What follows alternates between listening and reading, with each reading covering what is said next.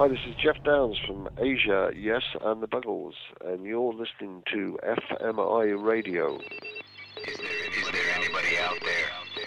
Is there, is there anybody out there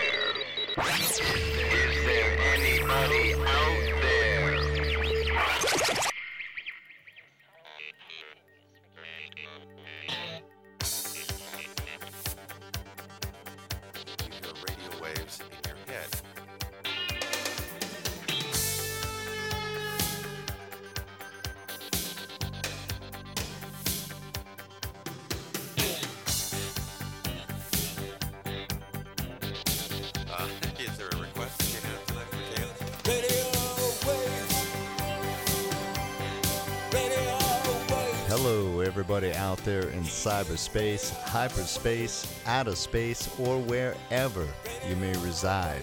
This is SMI Radio on NWCZ.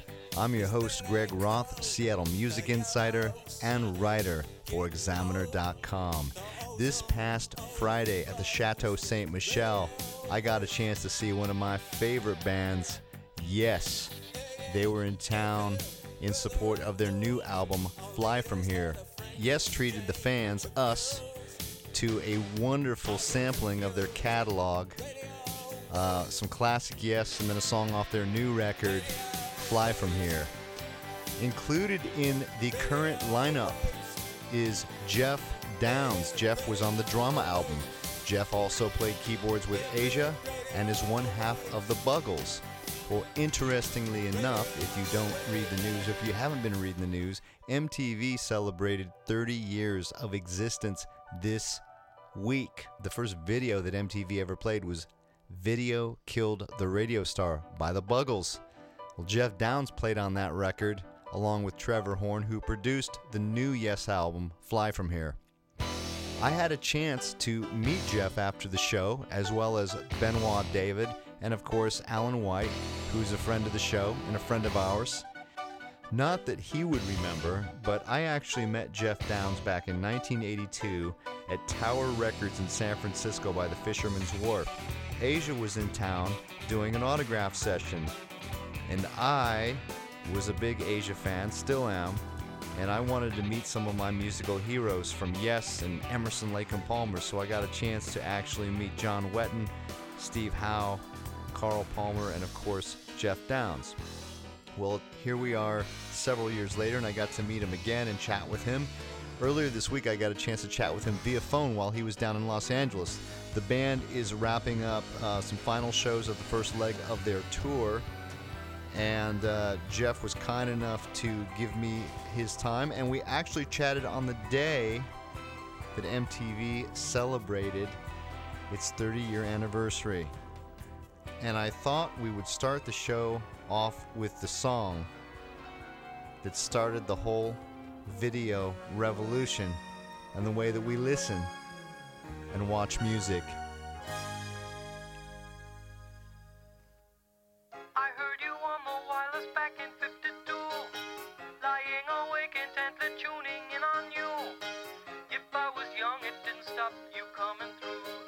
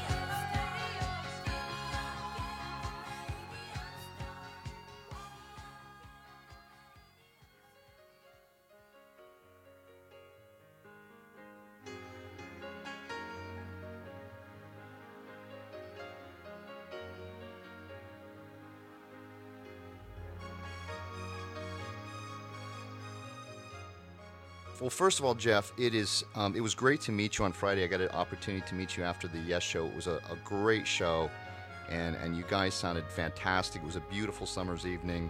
Um, it was yeah, fun. It was, it a beautiful night, and I think we uh, we really enjoyed it. You know, I think uh, it was uh, has you know, a nice full house as well. There was great. So it was a great setting. Yeah. How how do you feel the show went?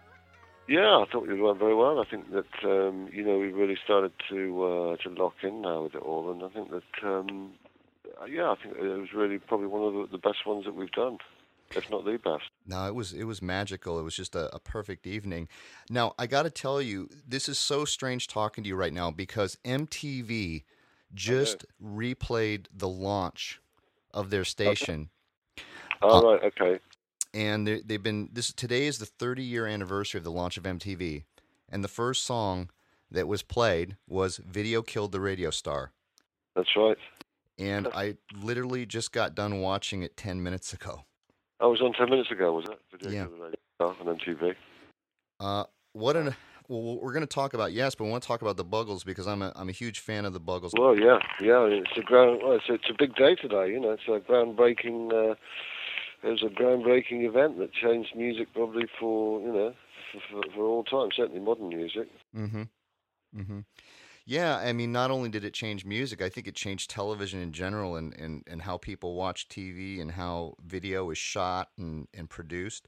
Oh yeah, yeah. I made, it made a lot of changes to, the technology. Um, well, everything. You know, all people's people's taste in music has changed as a result. You know, all sorts of things. Um, radios changed formats. You know, all kinds of things happened. It really did did sort of a chain of events. Now, when you guys started out, when you made the video, I mean, there wasn't an MTV. Was that something that bands were doing to kind of get the record company's attention to get a visual on what you guys look like, or was there an actual uh, vehicle in which uh, to show those videos?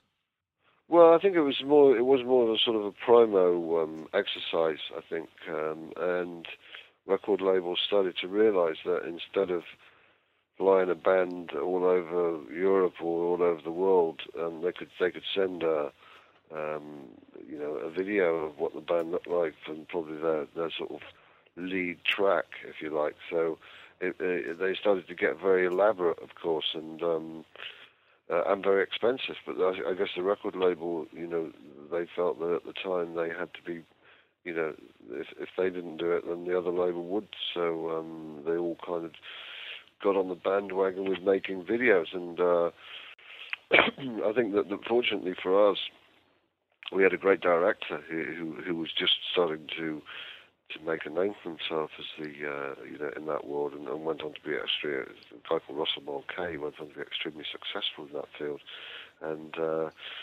um, so yeah, I mean it was it was something that I think it, we we were asked by the record company to put together or or get together with a video director as a sort of. Um, you know, we were the ideal band for it, if you if you like, in a way, because we, we, we weren't actually a working group. We were just a studio Mm-hmm. concept. So to, to actually put that into, you know, to be able to, to market that around the world was a lot easier to have a video uh, as a promotional tool. Right. Yeah, as opposed to a full scale tour. Now, it's my understanding that you guys had not performed that song live um, up until I think was it 2004 when you guys actually did the Prince's Trust. Did, did but I know that you had performed on Top of the Pops and done some lip syncing Yeah, we stuff. didn't actually. Um, we, we we we had a couple of sort of minor things, but, but that was the first time we actually did it properly. I think with the, with all the backing vocals and everything like that.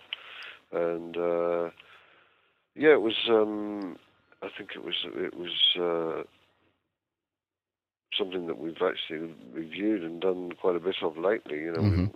I hooked up with Trevor a couple of years ago, and we've been doing quite a bit of stuff together. And we've done a few gigs as the Buggles with. Um, uh, doing that song. So it's uh, it's kind of it, it's it's doable live. We we probably never thought it was because there's, there's so many intricate um, overdubs and things like that. Mhm. It, it comes across pretty well. No, it does. I, I actually have seen the video, and folks out there listening, you can go out to YouTube and see the live version of uh, the Prince's Trust concert and see the original Buggles perform "Video Killed the Radio Star" with the original background vocalists and it, it was absolutely brilliant. the original drummer and everything. So it was pretty. uh, a guy called Paul Robinson. So it was all pretty, um, uh, pretty exact to the original. And we actually had uh, Trevor had a copy of the original multi-track. Oh wow. So we went through each part, and uh, it was it was it was quite fascinating to go through a piece of music that you put together 30 Mhm. years ago and, and actually analyze all the little uh, overdubs and uh, see how we put it all together was was quite interesting. I mean, I'm sure someone would be very interested to see that one day. Yeah, absolutely. And and you guys even wore the silver, brought out the silver uh, jackets as well. yeah, yeah, yeah. It was um, it was a trip down memory lane, but uh, uh, I'm sure they'll be showing um, Video Kill the Radio Star quite a few times today on MTV. Mhm. I would think because they'll be um, they'll be pumping that launch, the the anniversary of the launch. I would think. Absolutely, yeah. They've been playing it all weekend, and they, like I said, they they literally just played it before I got on the phone with you. That's, that's fortuitous. Yeah, synchronicity. Yeah. So, uh, and then you got together uh, this past fall and actually uh, did a gig as well, right? Yeah, we we got together. Um, um, yeah, we did- we did a charity show called the Lost Buggles gig in uh, in uh, in London in a, in a small club in London. But we actually played the whole of the Age of Plastic. Um, the Hmm. album. I love that record. I love it. I love. I think one of my favorite tracks, obviously, "Video Killed the Radio Star," but I love Elstree. Yeah, well, we played the whole thing from beginning to end in, in its um, in its actual physical order. So it was um, it was quite interesting for the fans. I think that I mean it was an expensive ticket because it was a big charity event. Mhm. But, you That's know, great. but, uh, it was uh, it was great. Action.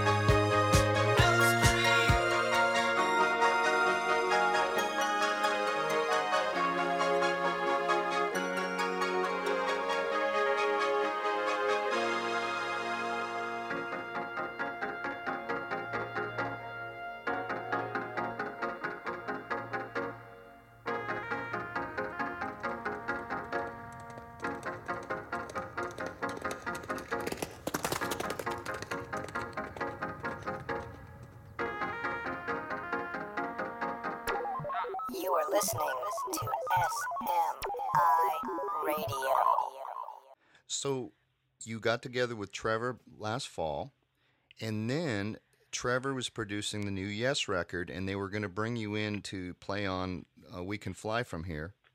But you ended up not only playing on that, but playing on most of the album, and then being brought in as part of the band again. Did, did is that something that you anticipated, that you planned on, or did it just kind of take you by surprise? No, I think that um, initially Trevor was only going to produce that one track Mhm. because that's what we'd spoken to Chris about.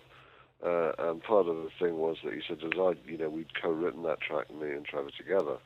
He, he he said to the guys, he said, look, you know, I'd really like Geoff to play on this because he's he, he- he's got the, the handle on all the parts and he's very faithful to how it would be. So that was that was the sort of first move. So I said, yeah, I'm, I'm happy to do that.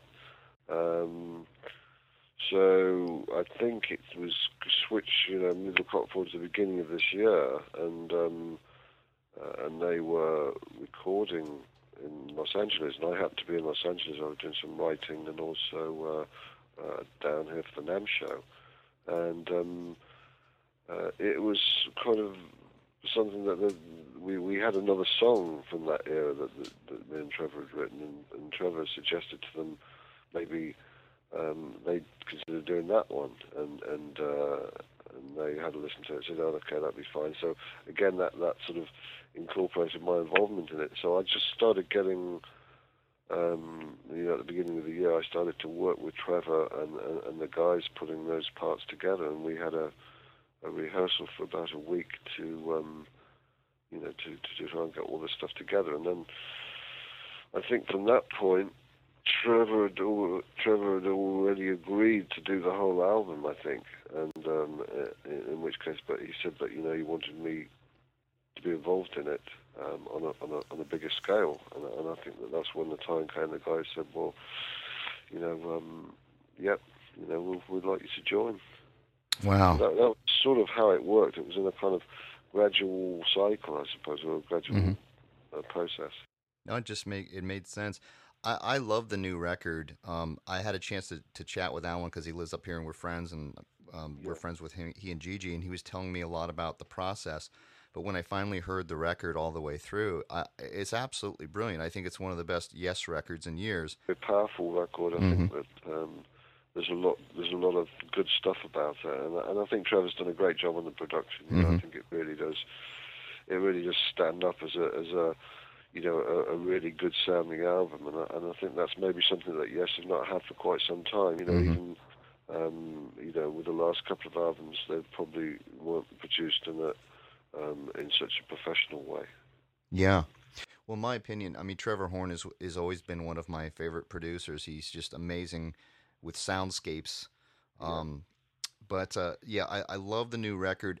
I, I'm a I'm a Yes fan all the way back to 1974, Okay. and and I, so so obviously I love the Close to the Edge, Fragile, and all the classic Yes Tales of Topographic Oceans. And and I'm a fan of Jon Anderson, of course. But I love the drama album. You know, bringing in Trevor and you brought a fresh approach, a more leaner kind of pop sensibility, if you will, and yet at the same time, the drama album still sounds like Yes, but more of a, a modern version of, of Yes. And I think you guys coming in kind of paved the way for their for their next album, which was the big 90125 album. yeah, I Um, think we we, we, we did sort of. Um, it, it was really laying the uh, the foundations for, for, for a whole new sort of 80s version of Yes, if you like. And I think that um, you know, I think if you look at, uh, uh, Yes as a, as a band, you know, I think that that the, the the good thing about the band is that it does have different um, periods, you know, with different styles that come in to play, and yet it still managed to retain um, the sound of Yes. And I, and I think that that that's true today. You know, with Fly From Here, I think that that you know it's obviously um, it's not the what they call the classic lineup. You know, Mhm. with with um, obviously with with with the three guys at the moment and uh, and, Wakeman and, and Anderson, but um, it still has a yes sound, and I think that, that you know um, you could go through the Trevor Rabin stuff, and that still has a yes sound, Mhm. and uh, uh, so I think that they they can all live. You know, I don't think anything's better than anything else specifically. I think Yeah. they can all live um, live together quite comfortably. I agree, and and you know I've got pretty much the whole catalog, and, and I'm you know I'm of the mind that it's all I- I can have it all, I can enjoy it all. Exactly, it's all good. You know, I mean, Yeah. in in in in in three words, it's all good. I mean, you know, even if you're into um, topographic oceans, you know, which is uh, you know much more one of the more sort of eclectic and uh, you know and not not obscure, but um, uh, it, it, it takes some digesting, you know, and um, uh, I think you can you can go from that extreme, and then you've got you know um, owner of a lonely heart, you know, which Mhm. is, is an out out sort of um, 80s sort of pop rock anthem, you know. So um, those, those sort of elements, I think, are, are, are good that, that, that Yes has got. You know, not many bands have got uh, are able to to morph into different directions like like Yes have done over the years.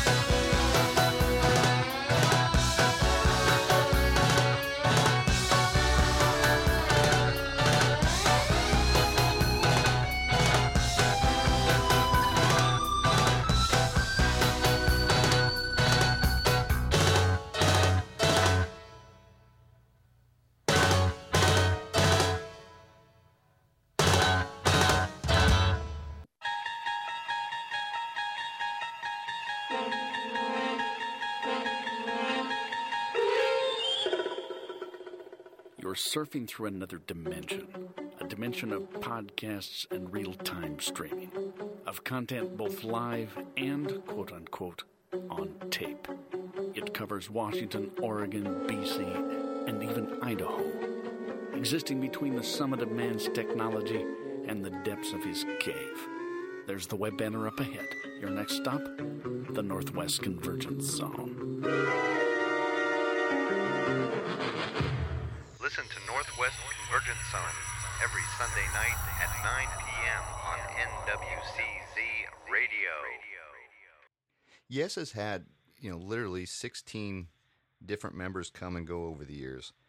And every album, regardless of whether it's you, Patrick Moraz, Rick Wakeman, Oliver Wakeman, Billy Sherwood, whoever, it still sounds like yes. What do, what do you think that is? I mean, obviously Chris is is the mainstay of the band, but is it because the artists that come into the band have been so much influenced by Yes that they come in and they get it and they get what Yes is about, and no matter who they have in the band, regardless of the lineup, it's still Yes. Yeah, I think I think um, it's a combination of the two. I mean, obviously, um, Chris is is the common denominator mm-hmm. throughout Yes's history, and, and has an extremely distinctive style with ba- of bass playing, and I think that that that, that is unavoidable, and I think that, that Yes does rely heavily on that in the, in the rhythm section, uh, and with Alan too, they've got that sort of um, you know that understanding of the sound of, of how the Yes rhythm section should be. Mm-hmm. I think that the band is built on the rhythm section, and, and obviously, particularly with Chris being the, the the, the creator in that department from day one, I think that, that you know a lot of credit. He, he he's got to take a lot of credit for that.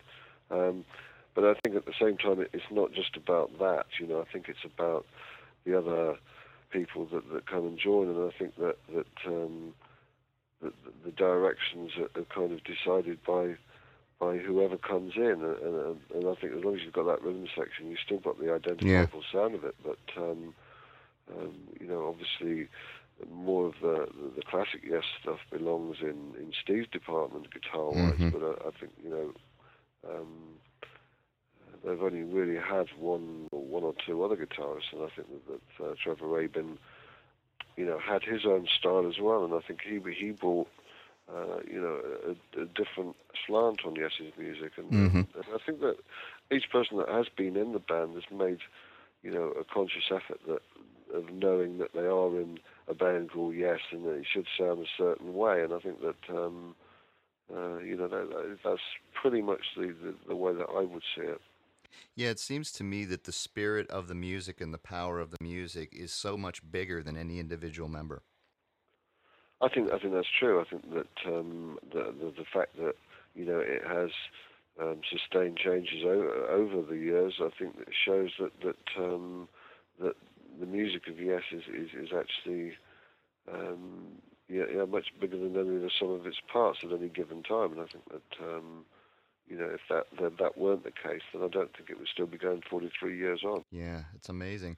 One of the things that I want to talk about your keyboard playing, and I talked with Alan about this, and when we were at, we were out to dinner one night, and one of the things I love about your your playing, I mean, you're obviously you've got great chops, you're classically trained, but you you always seem to find the right textures and tones that fit the song, and and that you're a very tasty, what I call tasty keyboardist, and that you just you just have this really great affinity for amazing soundscapes and uh, layers. How did you come to that approach? Because obviously you're able to play a lot of intricate parts. It, it, started actually around about the, the, the you know when I met Trevor, and and because there were only two of us working on stuff, and he he wasn't a keyboard player. He was just really mainly focusing on production and uh, and his bass playing. Mm-hmm. Uh, and so we started to do a lot of projects together, and and of course my my role really was to try and I to I to sort of duplicate every other possible instrument. So you know I, I really got into the concept of of um, of building up this sort of all these textures um, with with with really quite rudimentary equipment like a string machine. Um, a Mini Moog, a Prophet 5, something like that, and that's of a, a Fender Rhodes, clavinet. I started off with, with sort of quite quite primitive pieces of kit, but you know, at the time, we, we used to mess around and get studio effects uh, going like, Mhm. like crazy. So, so we'd build up this, this sort of these textures, um, almost like a, a kind of electronic orchestra, if you like. And that, that was really my my approach was was um, was building it like that. So I think that when it came to recording the stuff, you know, that's that's what I'd do. I'd start to, to put these uh, intricate layers in and stuff, and uh, uh, and and in many ways, I think that's why um, Chris was, uh, and Steve uh, and Alan were originally very interested in, in what we had to put forward because of Trevor's um, lyrical stuff, you know, which is pretty pretty out there, and um, uh, and also my my style of keyboard playing was very supportive to I think someone like Steve, for instance, who's very much um, uh, you know an individual virtuoso type guitarist. You know, Steve doesn't play a lot of chords. He's not he's not much of a, a harmony player. You know, he, he's very much his little orchestral things are based on single line stuff, and uh, uh, and that that's you know that's what what makes him I think so individual as a player. But Mhm. I think my style of keyboard playing was very um, that, that I developed was very very um, uh, uh, had a lot of empathy with what Steve was doing because you could then he had the, the sort of the soundscapes and the backdrops to be able to put his lines over. Mhm. Um, so I, I think that's sort of pretty much how it developed. But I mean, I, I, I, it's, it's a style that that I think I've used pretty much in everything that I've done. You know, it's with Asia and. Uh, Mhm. uh, and, and my solo things, I've, I've, I've created the textures, and, and uh, uh, it's a passion to me. You know, I get a lot of kick out of uh, Yeah. out of um, working with the new sounds, and um, you know, seeing, seeing, seeing if I can create original stuff. I, I really love your playing. My, I mean, in terms of keyboard playing, I mean, I love you know Keith Emerson, Rick Wakeman, Tony Banks, and you. Yeah, I love those. I love those guys too. And, uh, Yeah. they, they were the they were the guys that um, that set me on the road. You know, that inspired me to get to go out and do it. So, uh, uh, you know, it's, it's ironic that that I, I've actually been involved with uh, two bands that, uh, or indirectly, were was, was certainly Carl and, and Greg Lake. You know, I've I've been um, you know, directly involved with, with both those bands that that that, uh, that uh, you know Keith and and um, Rick were part of. No, I, I think it's great that you were influenced by them, but you've created your own style. You've created your own signature and trademark sound, and, and, and are a solid keyboard player and virtuoso in your own right.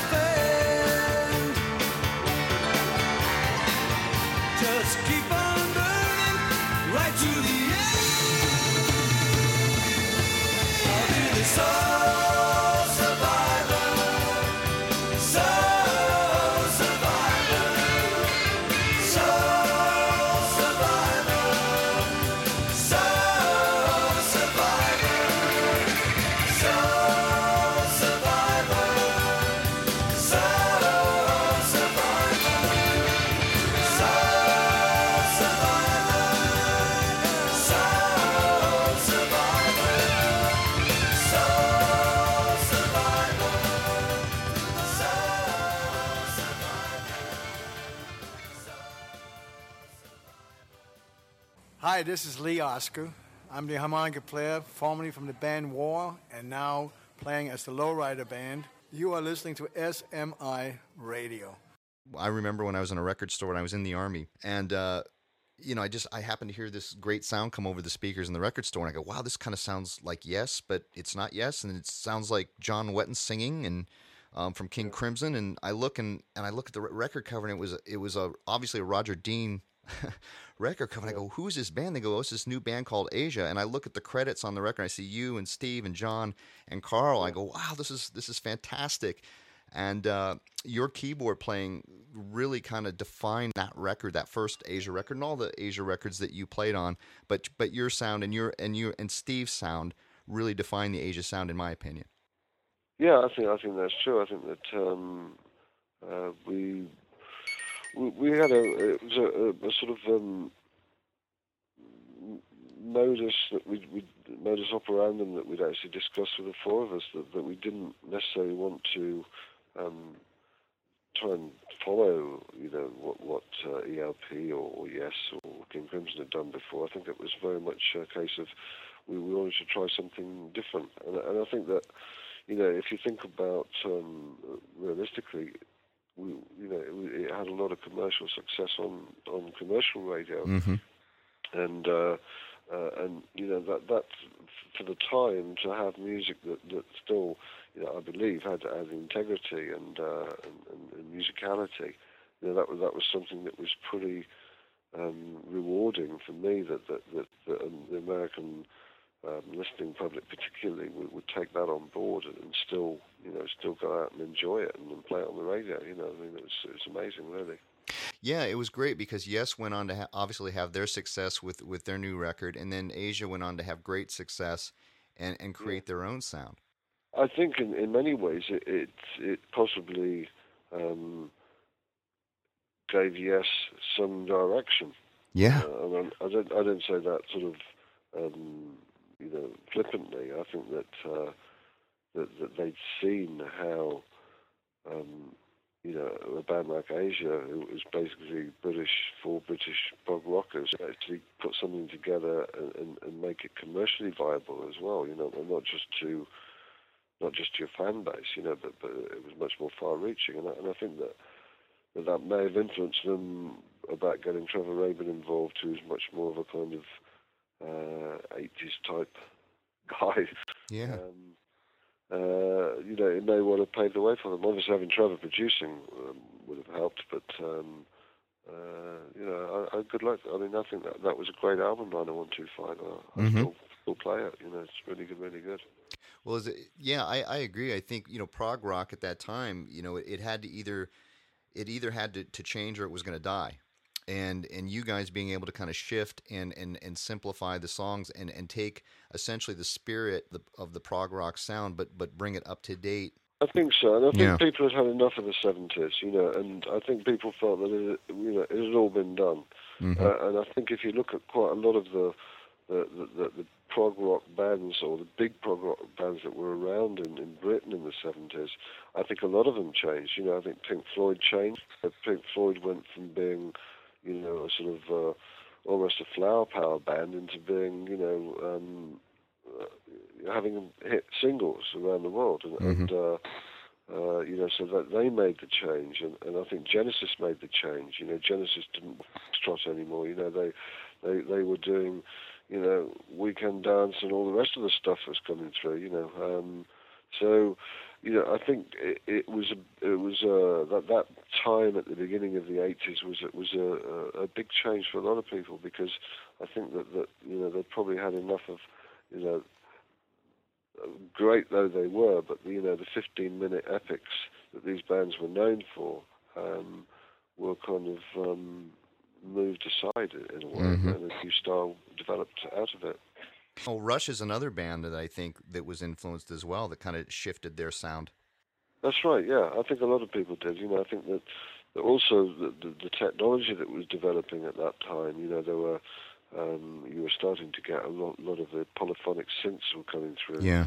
and uh, and of course you had all the sort of the new wave and the uh, neo new romantics and you know all the pop bands like Duran Duran Yep. coming through. Um, so it was um, it was a big change. You know, it was a big change from the sort of I think I think I think punk was was the thing that that really um, was was the reaction against prog music at the end Right. of the seventies, and then then I think that uh, you know as the eighties took over, people started to think, well, you know, we need to do something else here, and uh, Mhm. and I think that's a result of uh, the influence of, of how that early part of the eighties just did influence um, all kinds of music. It's almost like instead of taking 10 minutes to what to say what it is you want to say musically, you bring it down to 3 to 4 minutes. And That's yet the spirit is still there. Yeah, that's exactly right. And, and, and going back to our earlier conversation, I think that suited uh, MTV as well Mhm. because they weren't going to be playing um, a 15-minute video. You know, um, they wanted to play a four-minute video or a three-and-a-half-minute video, and uh, uh, and, and so they had this, you know, the, this the fast rotation, uh, and and I think again that that must have had some influence or some bearing on on how people wrote music then, because the, the people were writing. I'm not saying we were writing for that medium, but we we were conscious of the fact that um, the songs had to be shorter. Right. you know, uh, even if you were even if you were you know a prog rock musician, you you, you weren't going to get part of that whole thing unless you you complied to the the way that the, that everyone else was going. Because you, you have a, a, real pop sensibility to your playing, and you, you've got the prog rock thing going. Yeah, well, I, I think that's what, what attracted um, me and Trevor in, in in the first place, or to the other guys in Yes, because um, they were they were. I think particularly Chris was a big fan of the of Plastic album um, Mm. because we had the same management at the time, and so we bumped into them uh, on occasions in their management management office, and uh, I, th- I think that that was largely what. Um, you know what what what really excited them about the Bu- the Buggles joining them because we did have that sort of pop sensibility. We had Mhm. that sort of um, hard hitting production ideas. You know, it wasn't just um, the- it wasn't just the band in, uh, in in you know just playing and that was the the one camera shot. You know, we we were pretty outrageous with some of the things we did in the studio at Yeah. that time. I think that, that all of that really contributed towards um, you know Yes's uh, Yes's interest in, in what we were doing. Well, I, I remember listening to Video Killed the Radio Star, and I was in a room, and then the uh, the Oa Oa part comes on, and I turned Yeah. because I thought the person was standing right next to me. yeah, but there's those sort of um, those extreme bits of production. I mean, which Trevor really has perfected over the years, and uh, you know he's he's taken that to, to that sort of stuff to uh, extreme length. But um, uh, you know, I've spoken to him at length about it. You know, and, and he said that. He'd speak to people and say, you know, it's a bit of a gimmicky this. And he said, I want gimmicks. I'm a record producer. Ear candy. yes, exactly. Lots, lots of ear Um, candy. That's always been his. That's always been his attitude, and, and that's really, you know, something that we, we had going with the Buggles as well. We we we do, you know, something would just come in once and it'd be shocking, you know, and then Mhm. it'd disappear and something else would come in. You know, it's almost like, I suppose it's almost like making a film. You know, Mhm. Trevor uh, is very often said that to me that, that when he makes a record, he he he sees it as he's making a mini film. Yeah. Uh, he's, a, he's a film director more than the record producer, but that's obviously through through the uh, through the audio rather than the visual. That totally makes sense, especially you think of Fly From Here, that whole record, it, it almost is like listening to a movie. Yeah, yeah. Well, that, that's that's his. You know, that's always been his style, and I think that um, he he, you know, as much as he sometimes works with with with um, mainstream uh, pop acts, he still always manages to inject some of that visual um, sides of things in, into into what he's done, and uh, you know that's I think that's one of the reasons why he's he's been so sex- successful, and why he's still, you know, making great records like Five. You are listening to SMI Radio. Um, couple other things before uh, you go. Um, I gotta I gotta address the blog. I love your blog, man. You're a Oh, good. You're a funny guy. Well, it's another one of my, uh, it's another string to my bow, I suppose. Who knew? Yeah, I, I do it. For, I do it for a bit of fun. I have a bit of banter with the, uh, with some of the. The. Yuppets. Yeah, yeah. They make a few grisly remarks here and there, but um, I think all in all, it's it's all in good spirits, and uh, Yeah. uh, I think people, you know, maybe like yourself, do get I get the joke. Yeah. uh, a bit of interest, you know, about what's going on with the band, and and, and I think that uh, people. I've only, generally speaking, had some very positive remarks on it. So Yeah, I think most I think most people get it. I think people they at first the initial reaction to maybe some fans were, "Well, man, what's he doing?" And then I Yeah, think yeah, once people got to read it, go, "Oh, okay, I kind of see what I he's get it, doing. I get it, yeah, get it now." They're coming around. You know, the, the the hardcore Yes fans, they can be a little bit intense, you know. Oh well, I know that, and, and I, I don't, um, you know, I wouldn't decry them for that because you know, I mean, the people that got a passion for something, I've got a lot of respect for, and uh, uh, you know that they that they do, uh, you know, they are they are very intense about it. Yeah. And I don't, I don't think that's a bad thing, you know, because I, I think they're much much uh, worse things in the world to be intense about than uh, you know. than, Yes, so uh, I, I, I, take my heart off to them. this is the last week of the first leg of the tour. You're wrapping up down in, in California. I think you're playing the Greek uh, Yeah, tomorrow night. The Greek, we're playing the Greek Theatre tomorrow night. Yep. And then um, uh, we've got uh, a show up in uh, Winery towards San Jose, and then um, down in San Diego for the last show on Thursday night. And then you're heading uh, back home.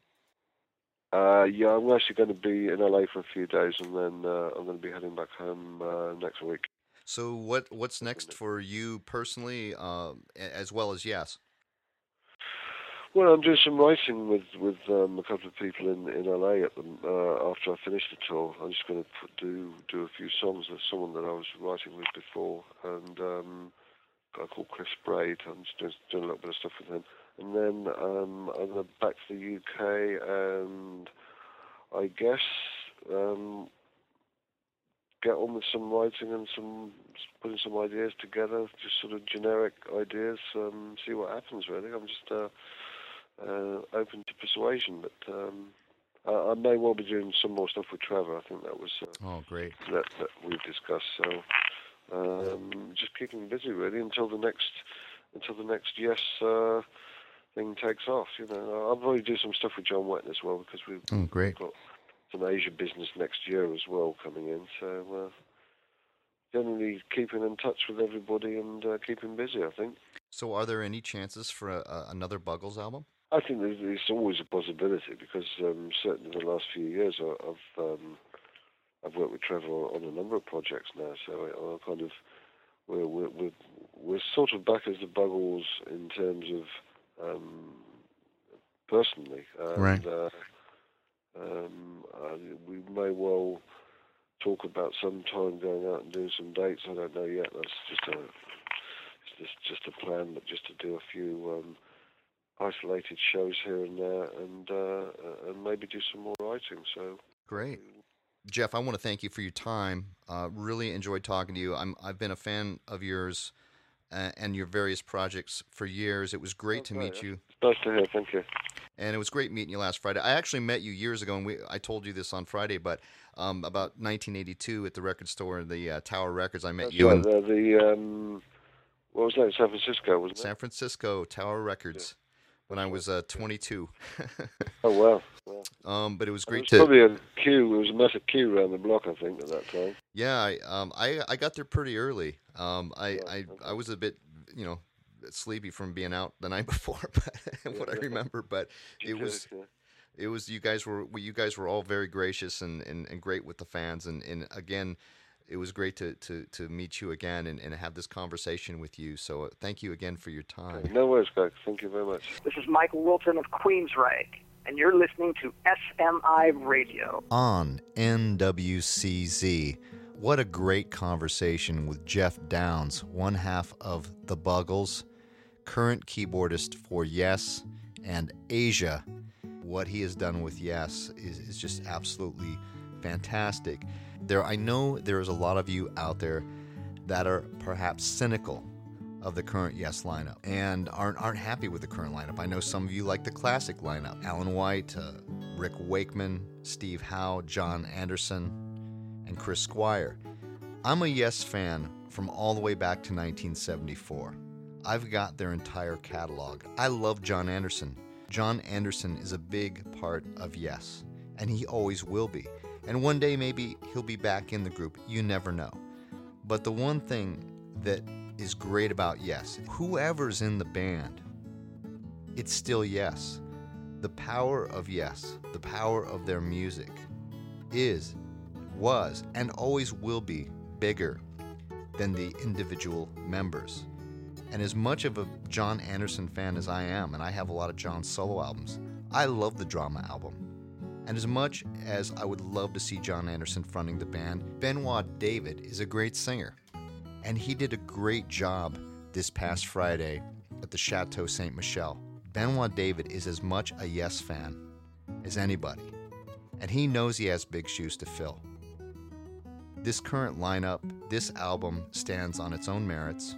It's a great record, and this longtime Yes fan, me, thinks it's one of the finest records they've ever done. So, those of you that are out there that are cynical or maybe aren't happy with the current lineup, all I can say is give this version of Yes a chance. Uh, I want to give a special shout out to Gigi White, Alan's wife, for helping line up the interview. She went out of her way uh, to get in touch with Geoff so that we could talk the day that MTV celebrated its 30 year anniversary.